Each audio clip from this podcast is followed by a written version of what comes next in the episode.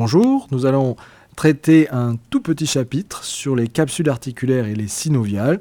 Donc ce chapitre ne fait pas vraiment partie des tissus cartilagineux, mais fait partie du cours sur les tissus conjonctifs. C'est quelque chose d'assez particulier qui est un peu qui est utile, mais qu'il est un peu difficile de, caser dans l'une ou l'autre partie. Hmm, je vais recommencer, c'est pas très bon. Ouais, c'est bon, continuez, continuez. Bonjour, nous allons aborder un court chapitre sur les capsules articulaires et synoviales, donc cours qui est associé au cours sur les tissus conjonctifs de, euh, du professeur Merliot.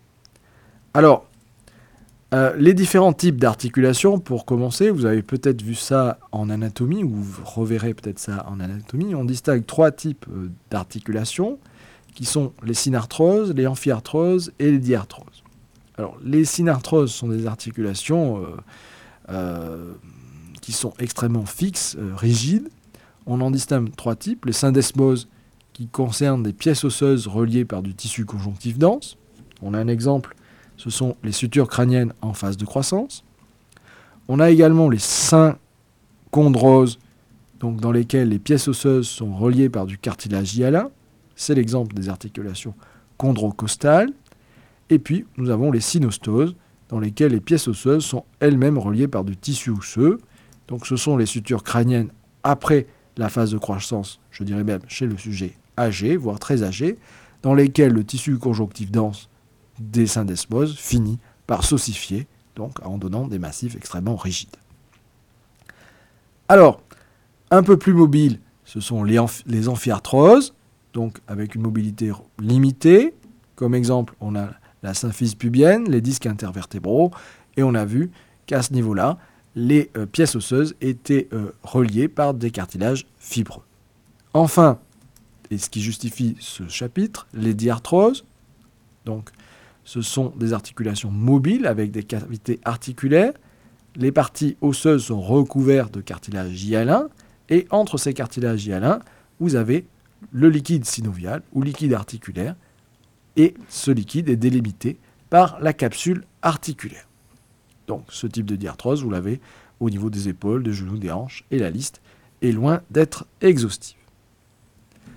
Alors, le liquide synovial, liquide synovial, nous venons de le dire, il est présent dans les diarthroses. On va également le retrouver dans l'organisme au niveau des gaines qui vont entourer certains tendons. Hein, donc vous avez peut-être, euh, vous avez peut-être vu, certains d'entre vous ont peut-être des petits kystes, des kystes synoviaux associés aux gaines des tendons. Euh, il permet, donc c'est un liquide euh, peu cellulaire contenant quelques macrophages de manière normale, qui est visqueux, incolore, sans germe, donc aseptique, qui a pour origine donc la membrane, le tissu synovial, qui va permettre de filtrer le plasma sanguin. Donc les cellules ne passent pas. Donc vous avez un, un du plasma sanguin qui va constituer la base de ce liquide synovial, auquel va être associé de l'acide hyaluronique et de la lubricine, donc, qui sont produits par les cellules associés à ce liquide synovial qu'on appelle les synoviocytes ou synovialocytes. Les deux termes sont euh, acceptés. Donc en fait, ces cellules enrichir le euh, plasma sanguin pour lui donner cet aspect visqueux et typique du liquide synovial.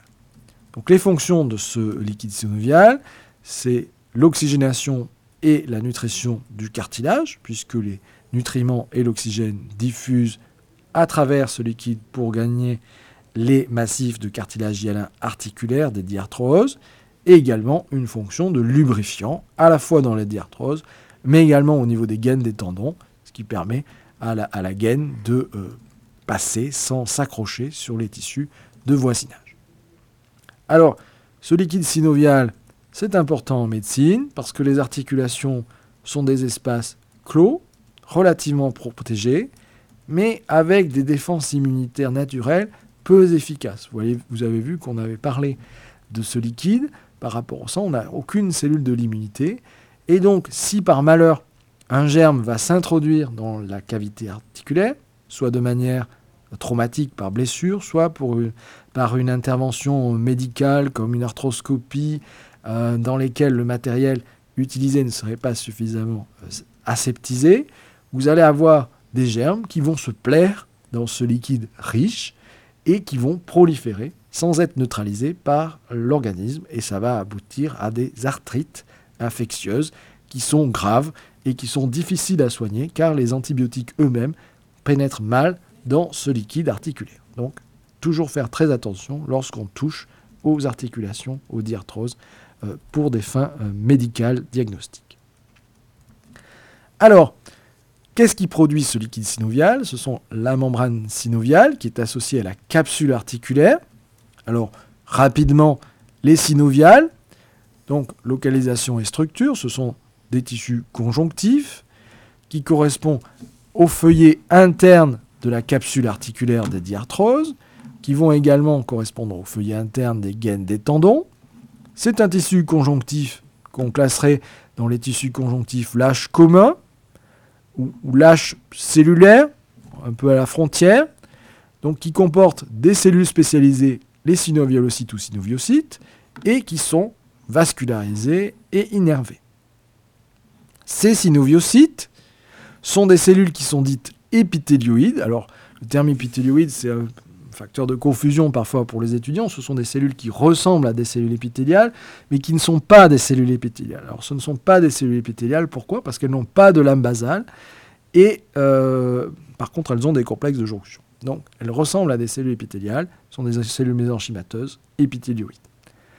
Ces cellules ont une activité de sécrétion, on l'a vu, elles vont en particulier produire de l'acide hyaluronique et de la lubricine, et également une activité de phagocytose, c'est-à-dire qu'elles vont envoyer des pseudopodes à la bordure du, euh, de la cavité articulaire et capter un certain nombre de débris, que ce soit des débris moléculaires, des débris cellulaires ou des fragments de cartilage qui se seraient détachés de l'articulation. Donc, activité mixte de sécrétion et de phagocytose. La partie externe de la capsule articulaire. Donc elle complète la synoviale avec un rôle de structure. C'est un tissu conjonctif dense non orienté, donc correspondant au feuillet externe par rapport à la synoviale. Elle est en continuité avec la zone externe du périchondre, qui lui-même est en continuité avec la zone externe du périoste. Ça, c'est pour les capsules articulaires. Pour les tendons, vous avez un tissu conjonctif dense qui va limiter la gaine du tendon en dehors du euh, feuillet synovial. Voilà, je vous remercie pour votre attention.